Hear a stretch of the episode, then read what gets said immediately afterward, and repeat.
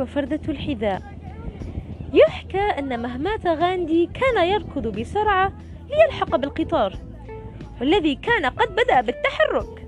ولكن إحدى فردتي حذائه سقطت أثناء صعوده على متن القطار.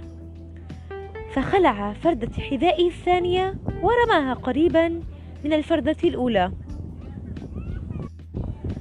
فاستغرب أصدقاؤه وسألوه لماذا رميت فردة حذائك الأخرى؟